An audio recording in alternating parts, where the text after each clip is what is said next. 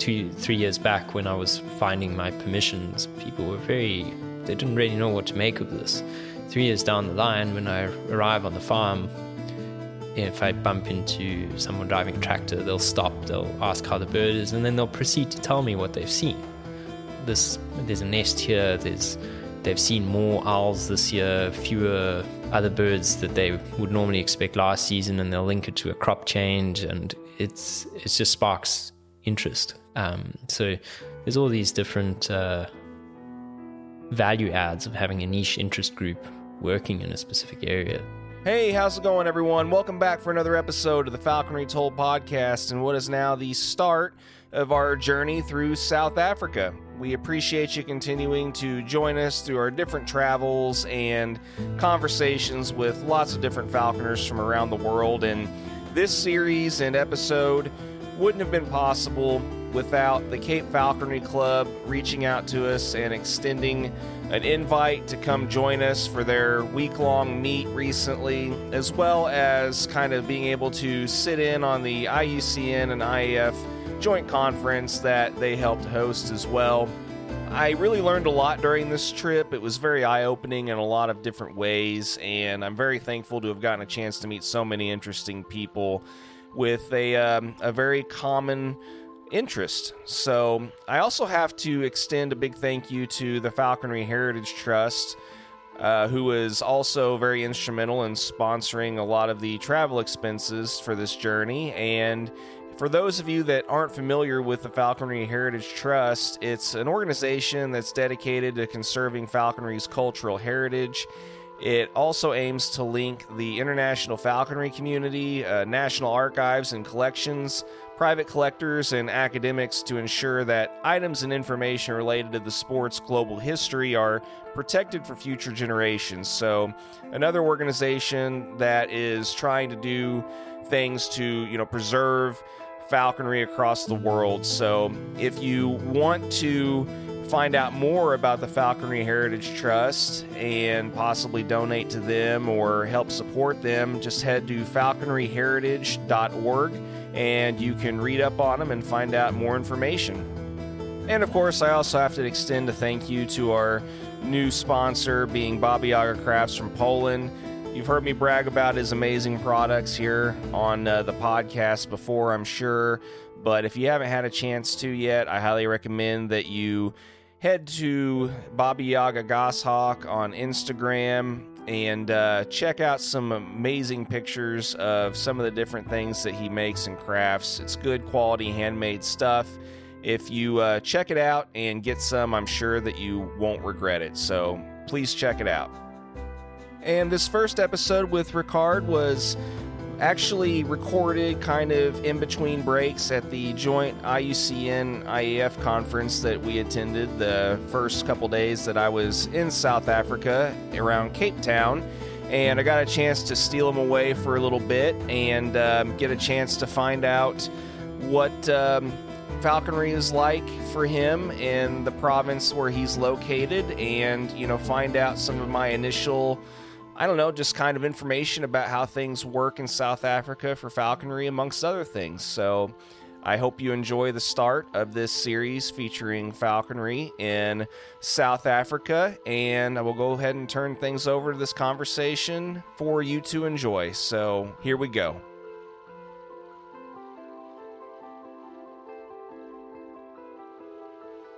The last two days have been a whirlwind for me. It sounds like you've done some traveling yourself. I'm, I'm very happy to be here in South Africa to kick off this series with you. And, you know, like I said, I'm glad to meet your acquaintance along with so many other cool people.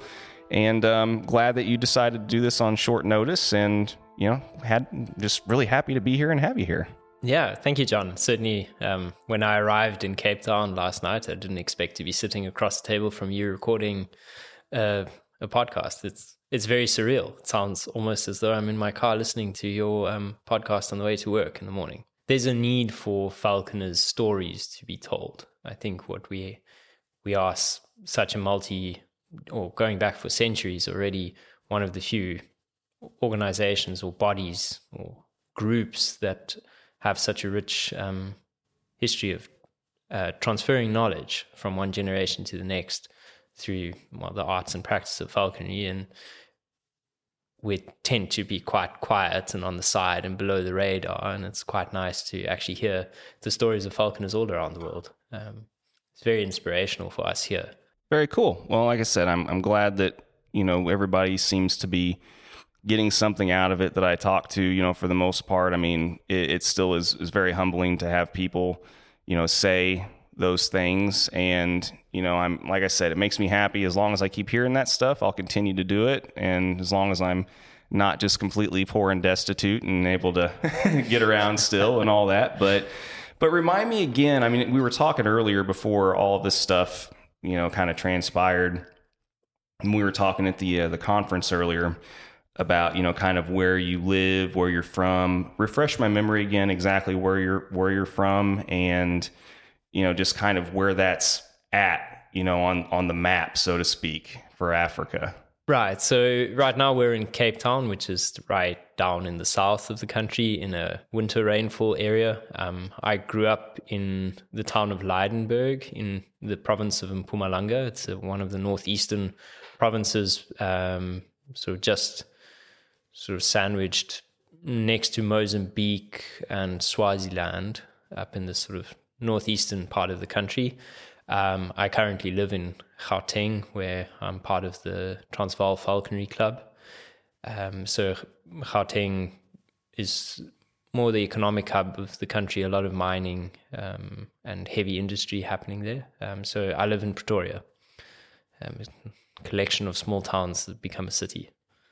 Yeah, like I said when we were talking earlier, as people have heard me mention many times before here on the podcast, I am a geographical idiot. So, you know, I mean, like I said, getting the perspective, you know, of where that's at and everything, it, it does help. And, you know, I'm like I said, I, I probably still won't be able to put two and two together half the time as we're as we're talking but like it helps you know at least relatively knowing to a certain degree where you're where you're at and you know, I mean, you said that you've kind of been involved in a lot of this from an early age, right? Yeah. So, uh, if I'll go into it a little bit, um, I think my first exposures to falconry were at a bird of prey rehabilitation center when I was quite little. Uh, the bird of prey centers in Dullstroom and is still run um, by falconers um, with a big a big function in public education, and that that sparked the interest. After that, in Arabia, um, we lived there for two years, where my parents, who are veterinarians, did some on the side work with birds of prey that were injured on the farm we were on, and I had the privilege of feeding these um, step injured steppe eagles every day, and it just created this interest in birds of prey um, when we came back to South Africa, uh, there was a kestrel that came into my parents' clinic with a broken wing, and it coincided that uh, an old uncle of mine who lived in Zimbabwe, he he'd been a, a big naturalist and a zookeeper, um, gave me a book on falconry, H. H. M. Woodford's book, very old, and I took the kestrel, I took the book, and I started manning it and uh, a falconer came in from the same bird of prey center where I'd first seen falconry, and they saw me manning the bird in my parents' clinic and said, "Well, we'll we'll take you under our wing. We'll show you the right way to do this." And they helped me register with our club, and they became my mentors, my sponsors. Um, and from then on through high school, uh, I flew African goshawks much to my enjoyment, every afternoon after school, I would walk all the way out of town, hunt on the edges of town, um, trying to catch doves and anything else that flew. Um, it was fantastic. Uh, nice start um, in my career as a falconer.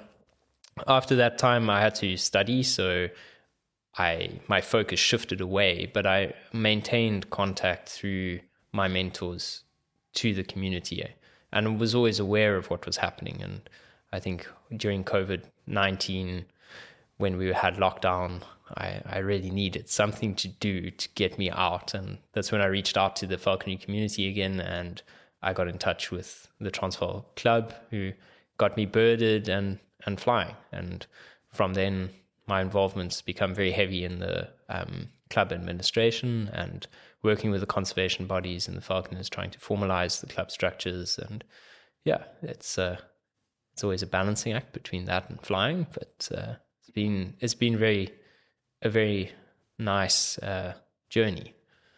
Very cool. Yeah, I mean, one thing that I've learned firsthand from I don't know, especially the last couple years and being a little bit more involved now with with our state club and i mean it is amazing how much work and dedication kind of goes into you know that um, it's another labor of love i guess you can say you know getting involved in something like that. Yes yes but it, it needs to be done. Um, without it none of us would be able to practice falconry so it's it's necessary i think we we all have a vested interest in seeing that falconry remains accessible to us, and especially here where we have a legal wild take, um, that it's it's a huge privilege that um, we need to look after, and um, you're working with the conservation bodies to prove that the populations are stable, to um, make sure that we follow the the guidelines and help develop the the policies for managing um, the quota is is quite an important um, function. Well, and we were that's one of the things that we were kind of talking about earlier as well before the conference started was you know just kind of the, some of the subtle differences between. I mean, you were asking me questions about how things work in the U.S. with our system, and you know we were kind of talking back and forth between you know about some of those you know subtle differences between the U.S. and and South Africa and so, I mean, let's kind of talk about that some. I'm sure this is a, a topic that's going to be broached more as the coming week, you know, transpires with all these other falconers that I'm supposed to be, you know, talking with at, at the meet over the next week and and things like that. But I mean, where you're where you're at, and you know, like as far as like the different countries in Africa and you know South Africa, are they pretty much on mostly the same system, or is it kind of like in the states where every state kind of runs off the same core basic set of, of rules and regulations, but like every state's a little different from each other, or kind of explain some of the differences between, you know, the how falconry is done, you know, in in this country versus, you know, some of the other parts of Africa. Yeah, so um, this might be a question to direct to some of the more senior um, falconers who've had many more years under the belt because they were part of the the, the formalization of falconry here. It'll be talked about um, with them, I'm sure. No, f- for sure. So I think the South African falconry um, was developed out of the frameworks developed in Zimbabwe, which is our neighboring country, formerly, formerly Rhodesia. Um, I, I, do stand to be corrected on that point because I don't think I was alive at that stage. um, with here in South Africa, we have an umbrella organization called the South African Falconry Association, where each of our there's nine provinces in the country. Um, each provinces has a nature conservation authority managing their natural resources. Um, so typically in each province, there's one or two clubs in which the falconers are organized, and they all belong to the South African Falconry Association. So that's um, a, a, sort of governing board um, where all the falconers from every club put forward representatives, and we deal with national and high level topics and are able to advise clubs and, and get everyone working in in one direction so that uh, there's a convergence of policy or convergence of directions in which the different falconers are working on on their um, local level. Within each of the clubs, we follow a tiered structure very similar to what you have with apprentice, general, master. Here they call them grades. We have D grade, apprentice, C grade, which is intermediate, a B grade, which is your general falconer, and then A grades, which are masters. Um, yeah, and it's a there's a there's a route that follows species that matches species to competence to grading. So there's a structured mentorship plan that, well, there's mentorship and then there's a structured progression plan through the different species and grades as you master certain competencies. I think um, we have a very, very diverse a number of birds of prey here that are available to us. And mastery of one group does not necessarily mean you have the skill set required to take on long wings or the micro short wings. So there's a lot of these little parcels of information that you need to master. And yeah, within such a small falconry community of only 112 falconers in the country, um, you end up having to network nationally anyway. Um, so yeah, that's that gives a loose idea of the structure here in South Africa. Gotcha. So as far as like your ability to work with other species, that's totally dependent on other people's view of your overall competency level then like as far as you know you being able to move on to different species or whatever like other people have to you know basically clear you for that, you know, before you can move to the next tier then and is that kind of sort of in a way how that works then? Yeah, so so it's typically a review by the respected senior falconers who well and your mentor your mentor makes the recommendation and the other senior falconers have their views and at the end of the day everyone buys into the idea of certain competencies needing to be in place. They're not strictly formalized, but you need to be able to f- successfully, repeatedly get your hawk onto wild quarry. That is the fundamental of falconry.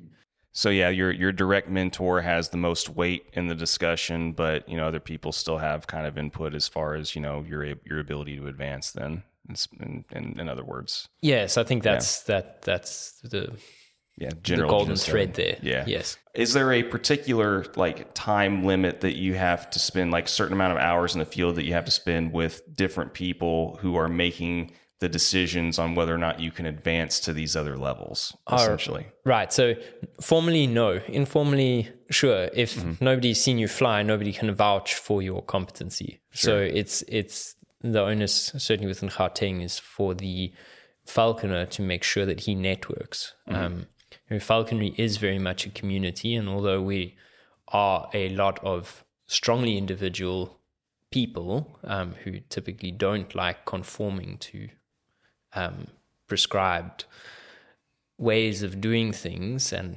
often don't necessarily see eye to eye on many many things mm-hmm. the the need for people to network in order to progress does assure information sharing which is so key to um, transferring knowledge and the check for that is if nobody's seeing you fly, nobody can vouch for you. So it, it, it assures the network and the community engages. I got you. And so going back then to your specific, you know, um, province or whatever it's called that yes. you know that that you live in, how do the how are the rules different in yours compared to the other ones in South Africa then? I, I think the, the, the there's few major differences because we all follow the the, same the, model the, the yeah. same model that's um, okay. set mm-hmm.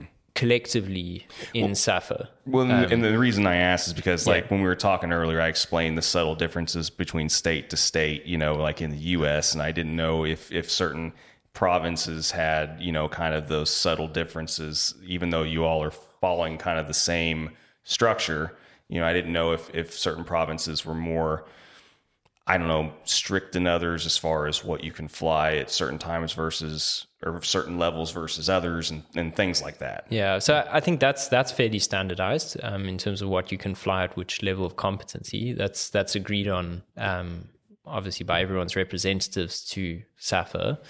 Um, where you'll find more of the differences are the models and how the how the clubs set up their wild take with nature conservation, whether the permits are held by the individual falconer or held by the club, and the club parcels it out between people. So it's it's more in those levels where the distinctions are drawn. So n- not so much on the falconers' internal things, but rather with the engagements to the conservation authorities.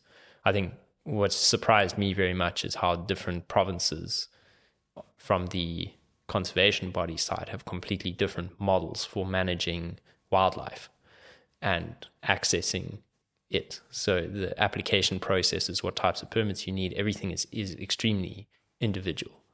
Okay. Um, well, and and I guess if you can, then just go into a little bit then about how yours is. Like, what what hoops do you do you have to jump through then for your province, you know, to be able to do those things? We have uh, one or two formal meetings with our conservation body per year, and there's there's permits requirements we need to meet uh, and uh, reporting points where we must provide feedback. So, um, one of my duties every year is to collate um, the activities of the club, what's been flown, the success and failure of the birds, what the the fate of the birds was, where they were trapped, where they were released, the coordinates, the ages, all of this. Um, we also put our catch reports together. What what species of quarry have been taken and what numbers um, by which species.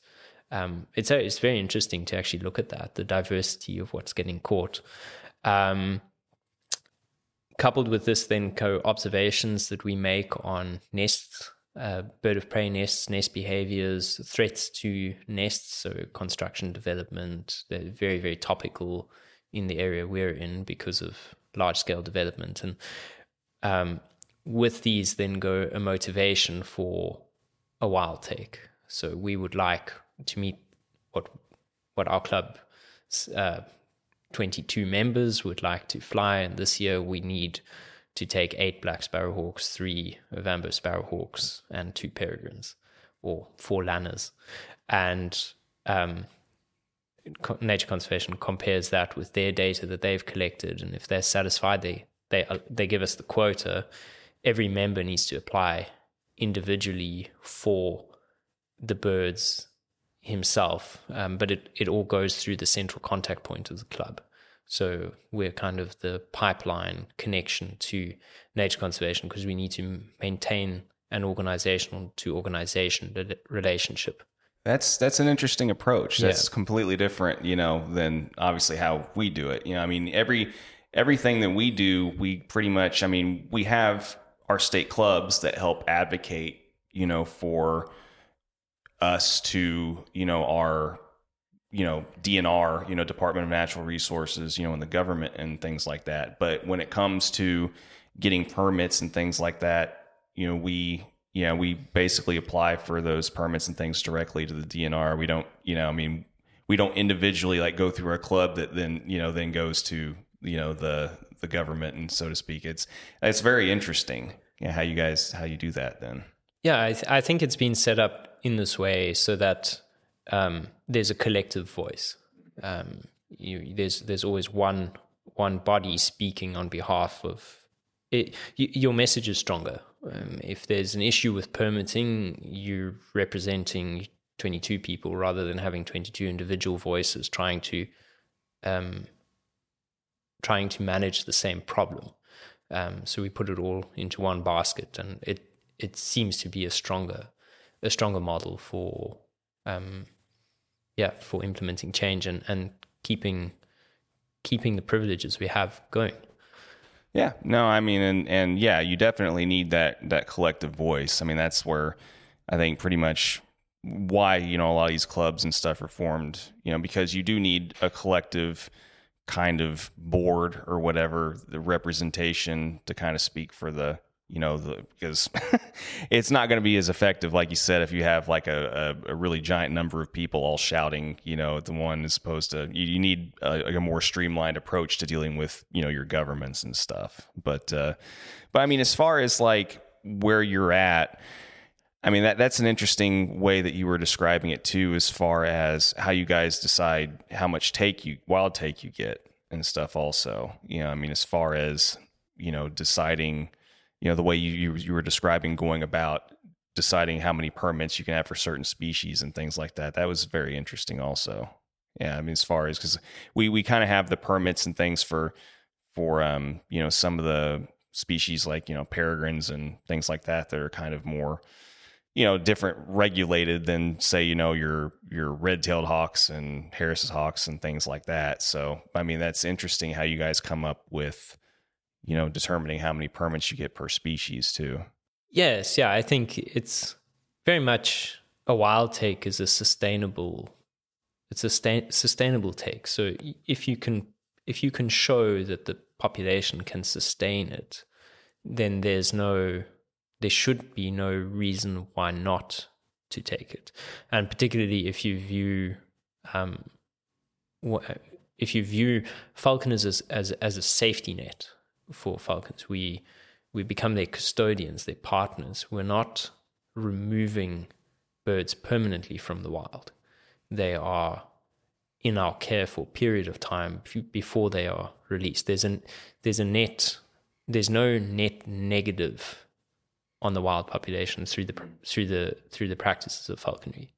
Yeah, especially and, whenever you take into account, you know, so many of them die within their first year of life and things like that. Anyway, yeah, I mean, whenever you look at the statistics and and um, you know look at the pure numbers, yeah, there, there's really not any kind of net negative as far as you know our impact on on the populations and stuff. So yes, yeah. If if anything, there's there's a positive. Um, you know, I've seen very much in on the on the farms where where I fly, um, you know, speaking to the to the farmer, to to the the laborers working on the farm, the guys driving the tractors around. The the interest in seeing birds of prey is is huge, and as soon as people are exposed to it, there's just you know I two three years back when I was finding my permissions, people were very they didn't really know what to make of this.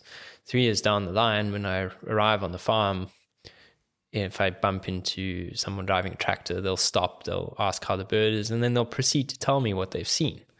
This there's a nest here. There's they've seen more owls this year, fewer, um, you know, f- fewer other birds that they would normally expect last season, and they'll link it to a crop change, and it's it's just sparks interest. Um, so there's all these different uh, value adds of having a niche interest group working in a specific area. Yeah, you know, and, and I, I agree. And learning how other countries and, and places do, you know, their just the whole process involved, you know, with, with how they do things is, is really fascinating to me. And so, I mean, as far as the types of species that are flown in your province, I mean, talk some about you know just some of the species that are more regularly flown around where you live and stuff because i mean like you said you have such a, di- a diverse amount of species that, that you all fly you know in this in this country so Yes, yeah. So, so we're very habitat diverse in, in South Africa, and there, there's certain species which are suited for falconry that occur in certain provinces only and not in others.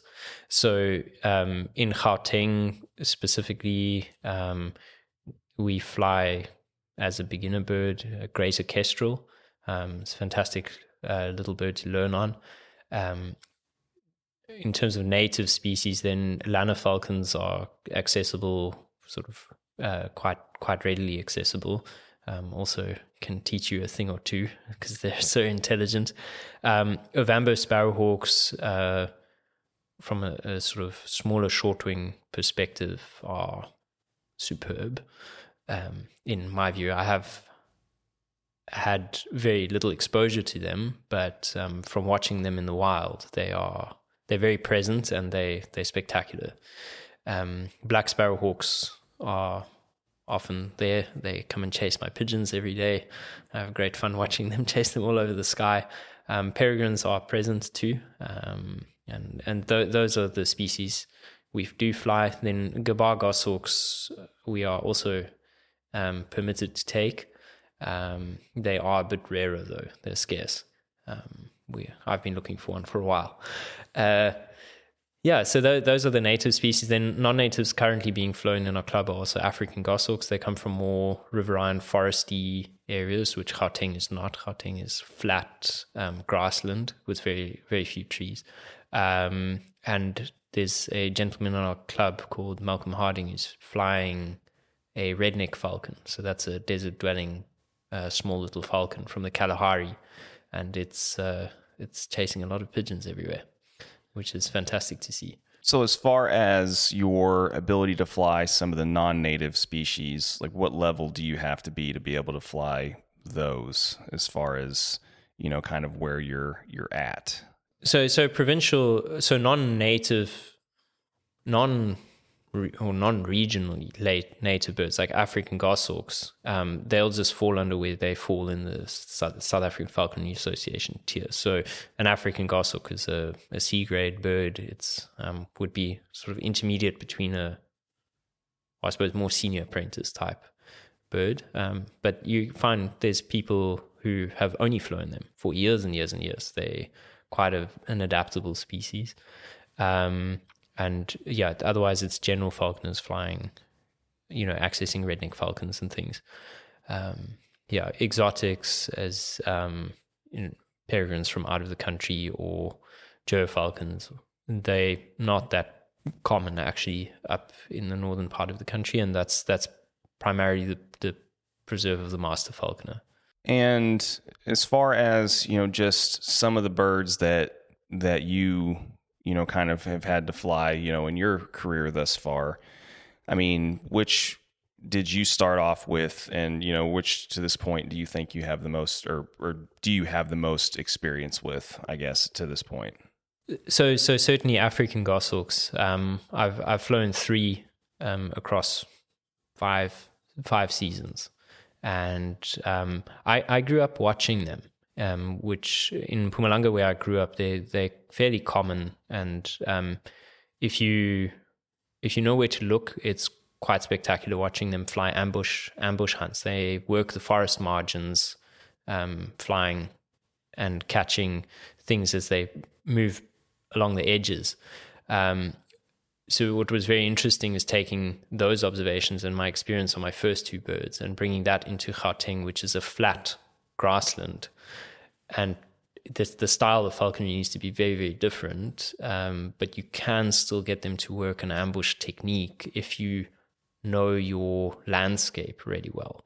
So they'll work the the ridge lines or the the little stream beds and things. Wherever they can get an advantage to try and ambush quarry they they will work it um, provided you give them the opportunity um, which so that those are the that's the species I'm most comfortable with. Um, I've had two seasons with the Lanner Falcon, which was a big change, moving from from the short wings, short distance short wings, up to big, uh, big long wing. Um, I definitely uh, wasn't expecting to be spending so many mornings in the frost trying to find my falcon. It is amazing how all these different species really are kind of their own, you know, thing. You know, I mean, I, as far as like these different species in you know South Africa, I'm sure it's really no different, right? I mean, as far as just the the differences and how much they're just how they change and how you have to deal with them and stuff from species to species. Well, I I, th- I think you need to have a, a diverse skill set that you can that you can apply to the different species. But even within each species, every bird is different. So sure, you know, having a having a toolkit is is there. And you know, on on that on that stream, one of the birds I didn't mention when you asked me about what we fly in our province, um, about two years ago, we uh, were able to motivate for one African hawk eagle in the club, and um, the historically African hawk eagles have been flown at night, which is not permitted in our province at all. So that people used to lamp them. Um, that wasn't allowed. We were able to motivate um, to get a captive bred African hawk eagle into the club. Um, it's being flown by Ernest Blichnote, our former chairman, and he's he's flown very very successfully at hare only only during the day, and he's breaking the the perception of the past on how they should be flown by collecting all his different experience with black sparrowhawks and he's flown a few harris hawks and a couple of other birds and putting together conversations with people from all over the country.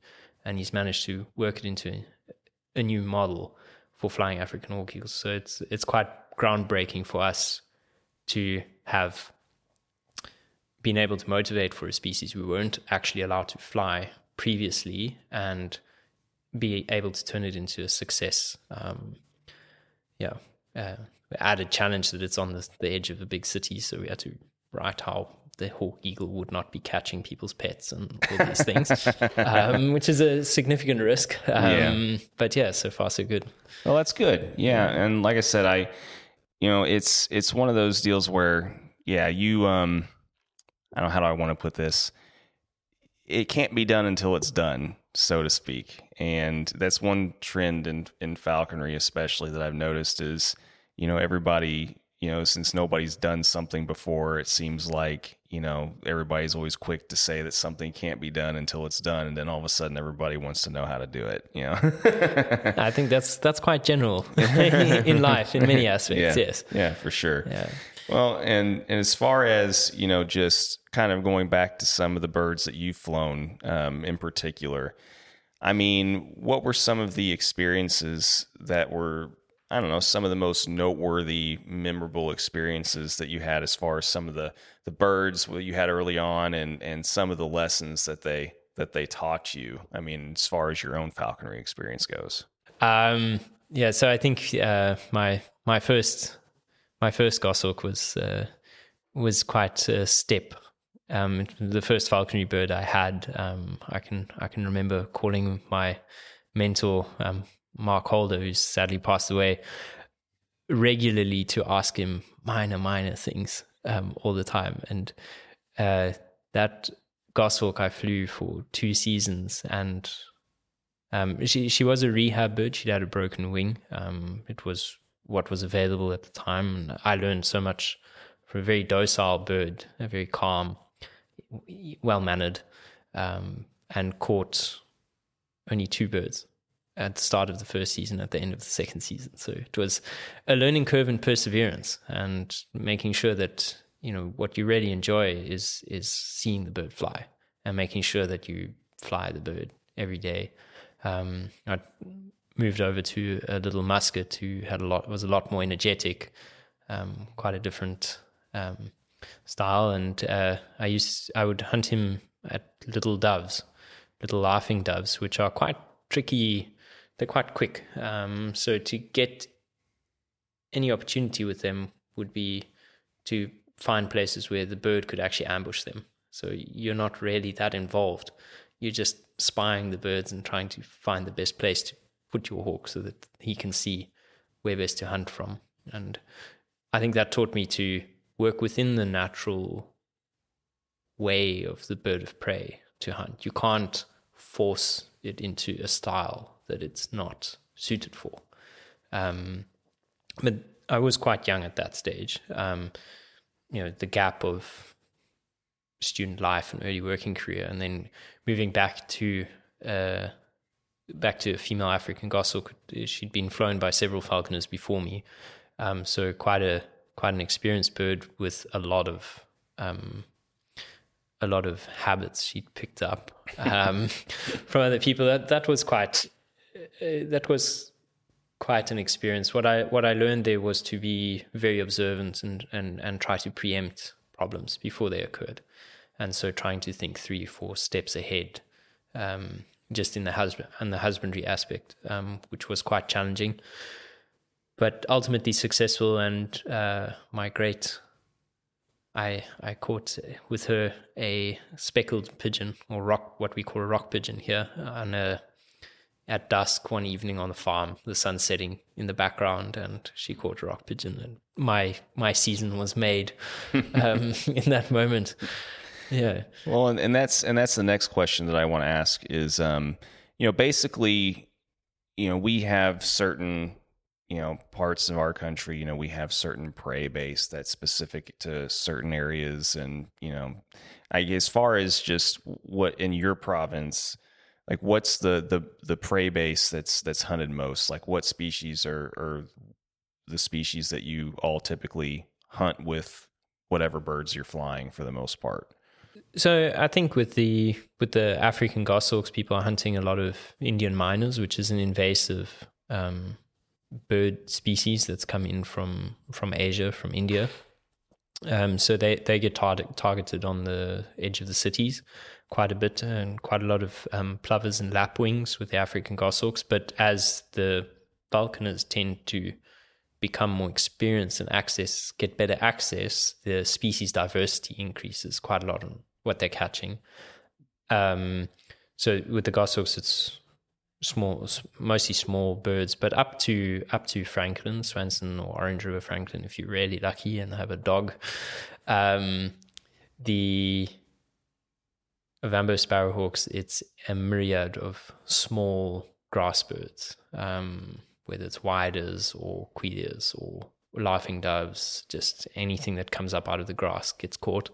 Um, and you see an impressive tally from the guys who fly those short wings. They're, they're such effective hunters. Um, the black sparrowhawks, those are targeting guinea fowl predominantly and the different francolin species. And then, then the long wings, it depends. The guys are either going after duck and teal, especially in the southern part of the province where there's quite a number of waterways and pans. But in the sort of eastern side where I am, it's pretty dry. So guys are uh, working dogs at francolin. Um, so Swainson or Redneck Frank, Orange River Francolin, they're called.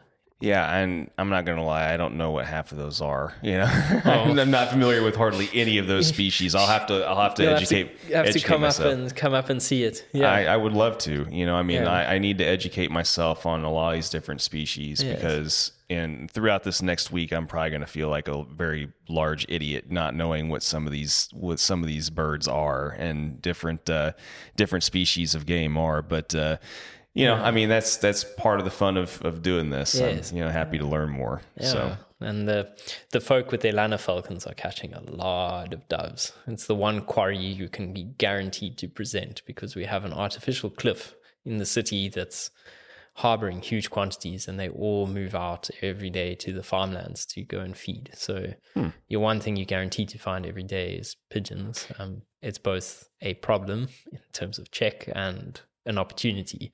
So Lanner Falcon specifically, there's been a lot of good sport in the last two years with the guys targeting doves. It's very accessible. And as far as like species that, I mean, is there any particular species that you aren't allowed to hunt? I think there's there's there's a good deal of um, pragmatism from the conservation body side in the sense that they understand that you can't control once once you're Falcon is flying free, um, you have no real control, and um, you can increase your chances of your bird chasing a particular quarry by controlling a flush, but you can't control it to the extent where you can guarantee it won't catch certain things. So there's an understanding that we should avoid certain species, but if they do get caught, then um, you know we should we should notify them. And i think there's a there's a let lie policy. So you mm-hmm. don't just don't take it home. Yeah. Um, yeah. yeah which which makes sense. And i think most of the species that are protected are not typical quarry species um, that you would be interested in catching little songbirds and obscure thrushes and things they're not okay. not really what, what, what one would encounter in, in the type of country you're going out to fly in. Gotcha. Yeah. So, I mean, it sounds fairly similar to the states then in that yes. regard. You know. Okay. Well, and so I guess this is the part of of the conversation that you know I like to shift to as far as you know specific hunting story. You know, you've you're a listener, so you've you've kind of you know you're familiar with a lot of this stuff by now. But um, you know, as far as you know, is there a particular uh, out of the birds that you have flown? is there a particular hunting story or any particular characteristics of any of the birds that you've flown that that really just sticks out in your memory or you know i mean it seems like as, as you've heard me mention before it seems like every falconer has at least one or two memorable experiences in their head that kind of always pop to the forefront you know? So if you wouldn't mind sharing at least one or two of those with us it would be it'd be awesome. Yeah well, the question the question is is it going to be uh is it going to be stories about how many frosty mornings one spent out looking for your falcon, it, it, only to find matter. the transmitter on the ground? it doesn't. It doesn't matter. I mean, we all have we all have experiences that we learn from, positive and negative, and you know things that stick out in our mind. You know, just in general that we have is overall positive and negative. So yes, no, quite. I think falconry is one of the places you can go from the highest high to the lowest low in the matter of a few seconds. for sure. um, that's uh, yeah i think um, one stands out um, as a you know young teenager flying my musket african goshawk um, was actually one of my first interactions with a bro- broader falconry group um, us being so widely dispersed in this country uh, i was very impressed or very enthusiastic to show everyone how my goshawk would chase. And uh, we proceeded to a little farm uh, along, in, uh, proceeded in the grassland along a farm road, and uh, off he chased. And the next thing, he disappeared below ground level, and were looking and looking, and he disappeared into reeds in in a little farm dam in the middle of June, which is the middle of our our winter at dusk, and. Uh, to my great embarrassment, I had to swim to go and find my goshawk. um, there's sort of n- not specifically a hunting memory, but a, a memory that stands out on the community spirit that exists. Um, you know, everyone getting together and, and going out and sharing in each other's misfortune um, in the field. Uh, it's quite quite good. yeah, which is you know usually much to to our chagrin, but much to the amusement of, of others sometimes, unfortunately. yes, yes. Luckily, 15 years down the line, I can see the humor in it. Yeah. Not so much. Not so much then. Um, Yeah, well, I mean, we were part of our experiences, you know, like as you mentioned, the highest of the highs, lowest of the lows. In retrospect, oftentimes we have to find the silver lining in the uh, in the lowest of the lows because if we can't look back and at least appreciate, you know, just some of the humorous aspects of some of our greatest failures, then then it, we're not, I, in my opinion, we're not having as much fun, you know, as we could. You oh, know, so certainly. yeah. Yes. But that's that's awesome. Was there anything else that you can think of as far as uh, any other memorable, you know, experiences or or anything? Ah, there, there, there were many during those early years going out with my mentor into into the really high, what I guess what we would call the highveld um, around Dullstroom, which is which is quite a bit higher than where we are now. I think a thousand or one and a half thousand meters above sea level.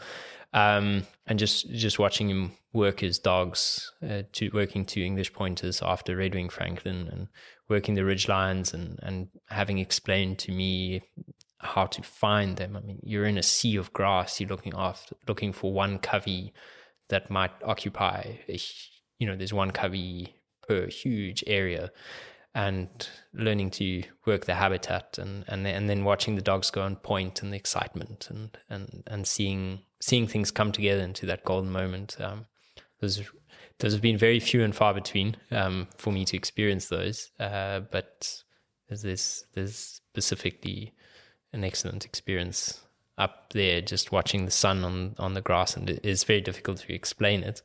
Um but uh th- those do stand out.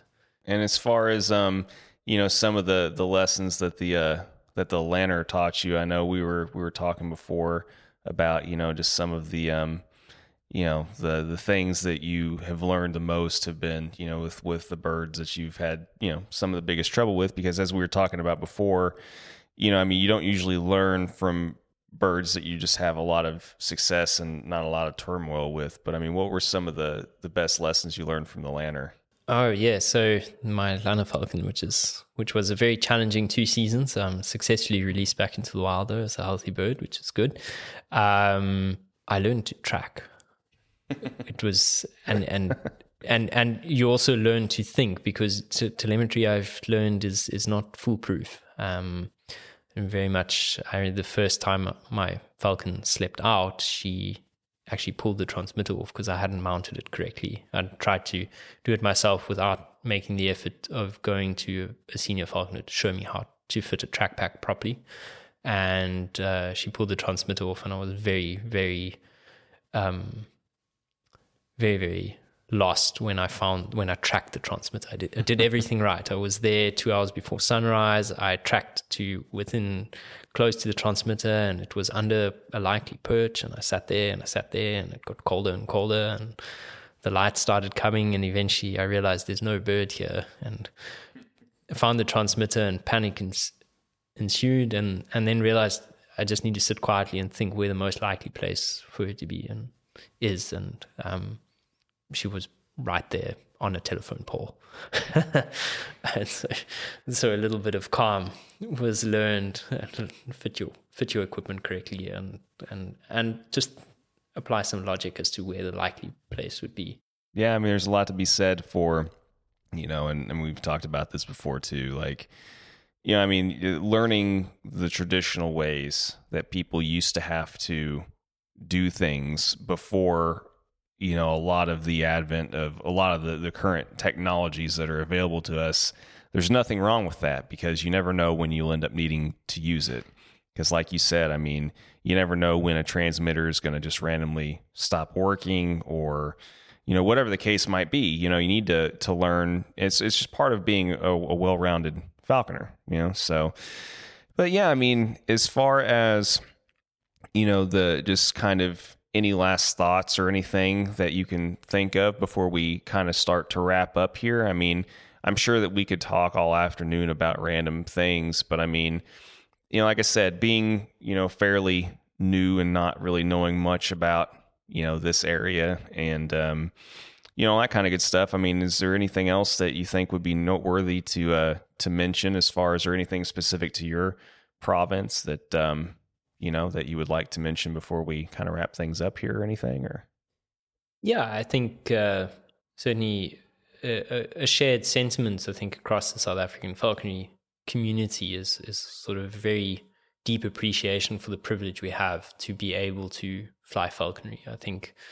here right now there's a lot of economic stress. Um, we see a, a reduction in the number of falconers um, we're under pressure from you know from society from an ignorant society on what we do. And we we do work together quite a lot to make sure we have measures in place to keep falconry protected. But overall being i think every everyone in south africa who's a falconer is very sensitive towards how precious and fragile falconry is. And i hope that everyone around the world appreciates just how how lucky they are to be able to practice it because here we certainly are and we certainly try to keep our standard as high as as high as humanly possible. Um, because at the end of the day if you can't do your birds justice um, you shouldn't you shouldn't be doing it. Yeah yeah and you know it just kind of goes hand in hand with you know i mean just yeah, yeah, I mean falconry in general around the world. I mean there are some things that that don't change fundamentally, and yeah, I mean that's definitely one of them. You shouldn't if you don't have the time, effort, and energy to dedicate to it, then you just need to bow out for a little while, or you know figure out if it's really truly for you or not. And yeah, I mean it kind of goes without saying for for everywhere really. Well, yes. But then on the other hand, though, falconers all around the world, we have one thing in common, which is falcon, falconry, which is why you and I can sit from opposite sides of the world and we can spend a whole afternoon speaking on a common interest, not having even spoken to each other two hours before this. Yeah. So it's fantastic. Yeah, for sure. And it's been very enjoyable. And um, like I said, I'm very thankful for the opportunity and glad this all worked out. But um, as far as an ending sentiment to this conversation, I mean, is there any other piece of advice that you think that you would like to, to pass on to other falconers as far as either just current or future generations and and um, you know just kind of share that and then we'll we'll call this conversation good. Yeah, I think uh, what what makes what makes falconers is people getting out in the ground and and and putting their birds onto real quarry. Um, it's uh, it really is the definition of falconry, and uh, I think everyone must stay encouraged and and and keep getting into the field and, and keep including more people.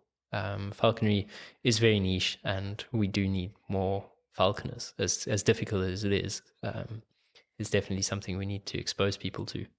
Well, like I said, man, I appreciate you doing this on short notice, and um, you know, like I said, I'm glad we were in the in the right place at the right time to to be able to do this and and make this work. And um, yeah, I mean, appreciate your time, and hopefully, whenever um, I don't know, there will be a round two eventually. Hopefully, someday we'll see. But I, I would love to to try and make it up to your neck of the woods, and um, you know, see some some birds fly and um, you know, like I said, I, I, unfortunately there's there's not enough time in the world, but uh, but I appreciate yours and you know for for being here today.